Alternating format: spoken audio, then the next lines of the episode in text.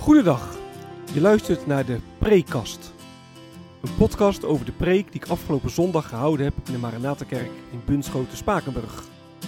Fijn dat je luistert. Mijn naam is Gertjan van Harten. Wat kun je verwachten van deze podcast? De Preekast bestaat uit vier onderdelen.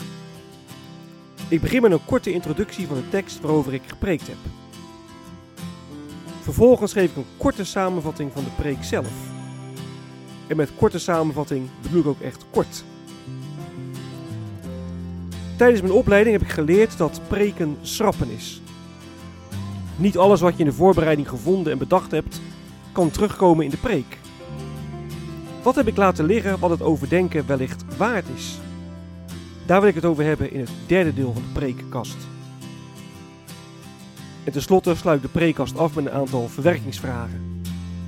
Vragen die je kunnen helpen om de preek te overdenken en of toe te passen. Ik wens je veel luisterplezier.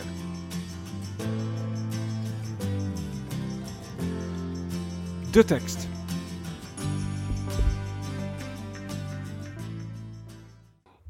In het kader van de, de zogenaamde Eeuwigheidszondag heb ik gepreekt over Jesaja 40, vers 6 tot en met 8. En we hebben gelezen Jesaja 40, vers 1 tot en met 11. En in Jesaja 40 wordt de profeet opgeroepen om Jeruzalem te troosten. En dan zegt vers 6, hoor een stem zegt roep. En een stem antwoordt, wat zou ik roepen? De mens is als gras, teer als een bloem in het veld. Het gras verdort en de bloem verwelkt, wanneer de adem van de Heere erover blaast. Ja, als gras is dit volk. Het gras verdort en de bloem verwelkt. Maar het woord van onze God houdt eeuwig stand. De preek.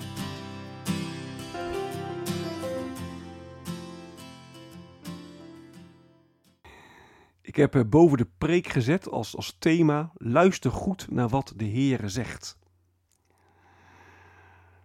Nou, toen ik eh, verkering kreeg met mijn eh, vrouw, toen was mijn schoonmoeder 54 jaar oud. En ik weet nog dat ik haar best wel een oude vrouw vond. Nou, volgende week ben ik jarig en dan word ik zelf 54 jaar. Het leven gaat echt ja, ontzettend snel voorbij en dat confronteert mij ja, met de vergankelijkheid van het leven. De tekst zegt: de mens is teer als een bloem. Dat lijkt allemaal heel wat, maar als de wind er overheen gaat, dan, ja, dan verwelkt de bloem. De tekst zegt: de mens als het gras. Ja, en daar worden we allemaal steeds weer van tijd tot tijd mee, geconfronteerd. Het volk Israël was in uh, ballingschap gevoerd. En dat was een straf van de Heer ja, voor de zonde van het volk. Het volk had de Heer de, de rug toegekeerd. Maar in het tekstgedeelte kondigt de Heer aan dat er een einde aan de straf komt. vers 2 zegt: Haar schuld is voldaan. En op die manier wil de Heer zijn volk troosten. Israël mag dan klein en zwak zijn. Ze mogen dan wel een speelbal voor de wereldrijken zijn. Maar de Heere legt zich er niet bij neer. Het dwars door de zonde van zijn volk heen gaat God verder met zijn plan. En dit plan, ja, dat loopt uit op de komst van een nieuwe wereld. En daar werkt God ook vandaag gestaag aan door. En niks en niemand kan de Heere daarbij hinderen. Ja, en daar mogen wij ons door laten troosten als wij rouwen, omdat we ja, geliefden missen.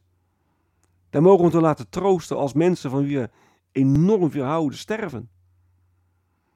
Daar mogen we ons door laten troosten als we ja, ons vol verdriet afvragen hoe we verder moeten. God werkt aan de komst van een nieuwe wereld. En die nieuwe wereld die lijkt ver weg. Net zoals de verlossing van Israël ver weg leek. de, steuders, de steden van Juda lagen in puin. Maar toch moet hen het goede nieuws bekendgemaakt worden, zegt vers 9. Er was niks dat op herstel wees. En toch mag er herstel verkondigd worden. Nou, wij leven in een wereld vol verdriet. Een wereld waarin de dood de klok slaat. En die nieuwe aarde van God lijkt ver weg. Maar God zegt echt waar, ik werk gestaag verder aan mijn plan. Nou, tegenover de vergankelijkheid van de mens staat het woord van God, zegt de tekst. Het woord van onze God houdt eeuwig stand. Slot van vers 8. Bij het woord van God, ja, dan kun je denken aan de woorden van de profeten die, die beloofden dat er een einde kwam aan de ballingschap. Je kunt ook denken aan de Bijbel. Dat noem ook wel het woord van God. Maar we mogen vooral denken aan Jezus Christus.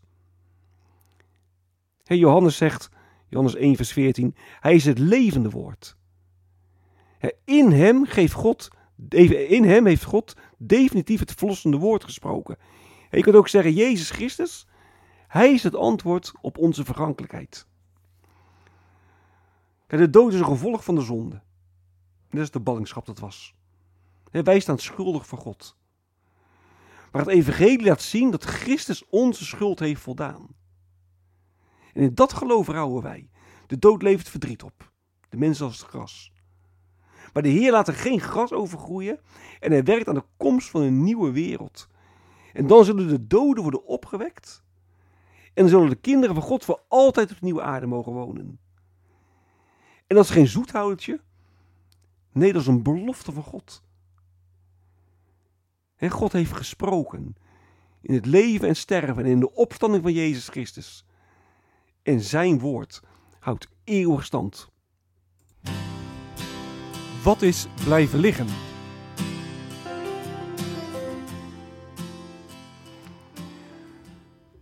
Troost, troost mijn volk, zegt jullie God.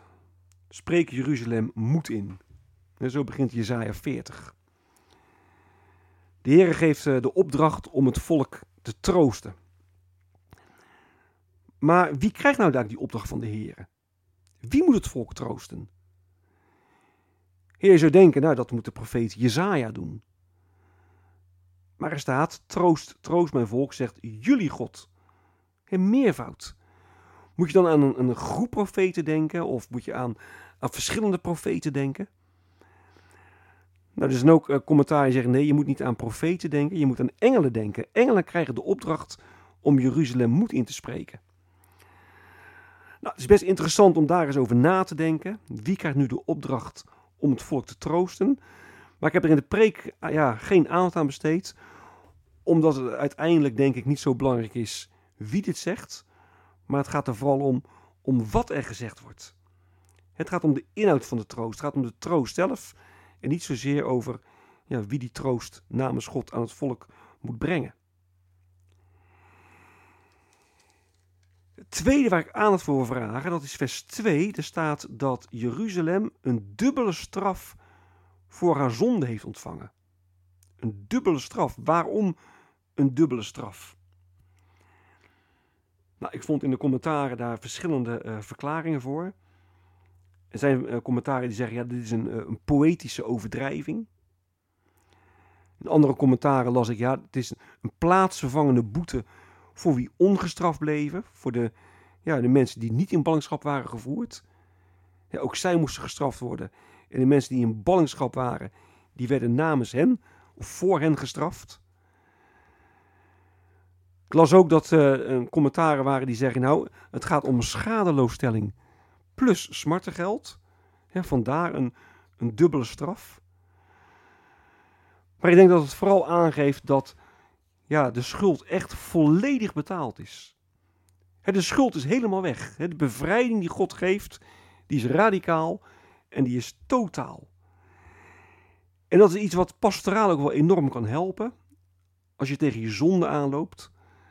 En als je soms vertwijfeld afvraagt: Heeft God mijn schuld echt vergeven? Dan mag je weten: er is een dubbele straf voor je zonde betaald. Echt, al je schuld is weg. In vers 3 staat: Hoor een stem roept: Baan voor de Heere een weg door de woestijn. Het gaat dus over een, een weg banen door de woestijn. Nou, als er in die tijd een koning naar een stad kwam, dan moesten de wegen worden opgeknapt. Want je had er niet van die mooie wegen zoals wij dat hebben. Maar het waren kronkelwegen, wegen die bezaaid lagen met rotsblokken.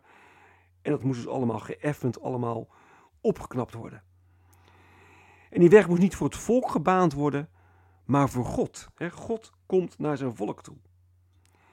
En in Jezus Christus kwam God heel persoonlijk naar de wereld toe. En de evangelisten betrekken deze tekst dan ook op, op Johannes de Doper. Die baande de weg voor de komst van Christus. En als God komt, ja, dan moet de weg geëffend worden. Het volk moet zich bekeren. We moeten klaar zijn om God te ontmoeten. En natuurlijk, dit kan niet buiten Jezus Christus om. Absoluut niet. Maar we kunnen dus niet zomaar God ontmoeten. De weg moet gebaand worden. Het laatste waar ik aandacht voor vraag is uh, vers 5. Er staat: De luister van de Heer zal zich openbaren voor het oog van al wat leeft.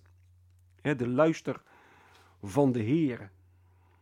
Het letterlijk staat er de zwaarte, het gewicht. iets wat iemand, iemand belangrijk maakt. Dat is de luister.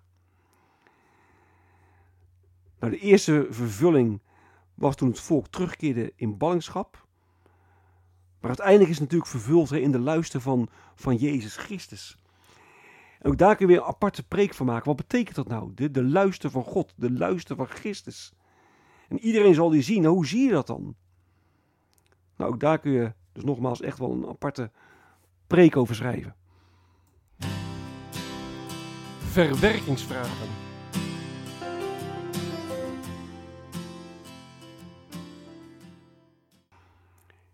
In Jezaja 40 wordt eh, de vergankelijkheid van de mens beschreven. De mens is als gras, teer als een bloem in het veld. En het gras verdort en de bloem verwelkt. Er komt een einde aan ons leven. We zijn zwak, we zijn vergankelijk. En de eerste vraag die ik wil stellen is: hoe ga jij om met de vergankelijkheid van het leven? hoe ga je om met je, met je eigen vergankelijkheid? Het woord uh, van onze God houdt eeuwig stand. God uh, gaat verder met zijn plan. God is trouw aan zijn schepping. Er komt een nieuwe wereld. Dat heeft God beloofd. En mijn vraag is nou, welke rol speelt God belofte dat er een nieuwe wereld komt in jouw geloofsleven? Ben je daar wel of niet mee bezig? Motiveert je dat, motiveert je dat niet? Welke rol speelt Gods belofte dat er een nieuwe wereld komt in jouw geloofsleven? Nou, het woord van God houdt eeuwig stand, zegt vers 8. En mijn vraag is, ja, wat betekent dat nou voor jou? Voor je eigen persoonlijke leven, dat het woord van God eeuwig stand houdt. En ik heb in de preek gezegd dat God het verlossende woord gesproken heeft. En dat hij dat verlossende woord in Jezus Christus gesproken heeft. Het woord is, is mens geworden. Maar wat betekent nou voor jou persoonlijk en voor jouw leven? Dat God in Christus het verlossende woord gesproken heeft. Verandert dat je leven of niet? En hoe komt dat? Dus wat betekent nou voor jou persoonlijk en voor jouw leven dat God in Christus het verlossende woord gesproken heeft? Dit is het einde van de prekast. Mocht je vragen of opmerkingen hebben, dan kun je me mailen op mailadres van hartengretjan.gmail.com van hartengretjan.gmail.com Ik wens je nog een hele prettige dag. Hartelijk dank voor het luisteren. En wie weet tot een volgende keer.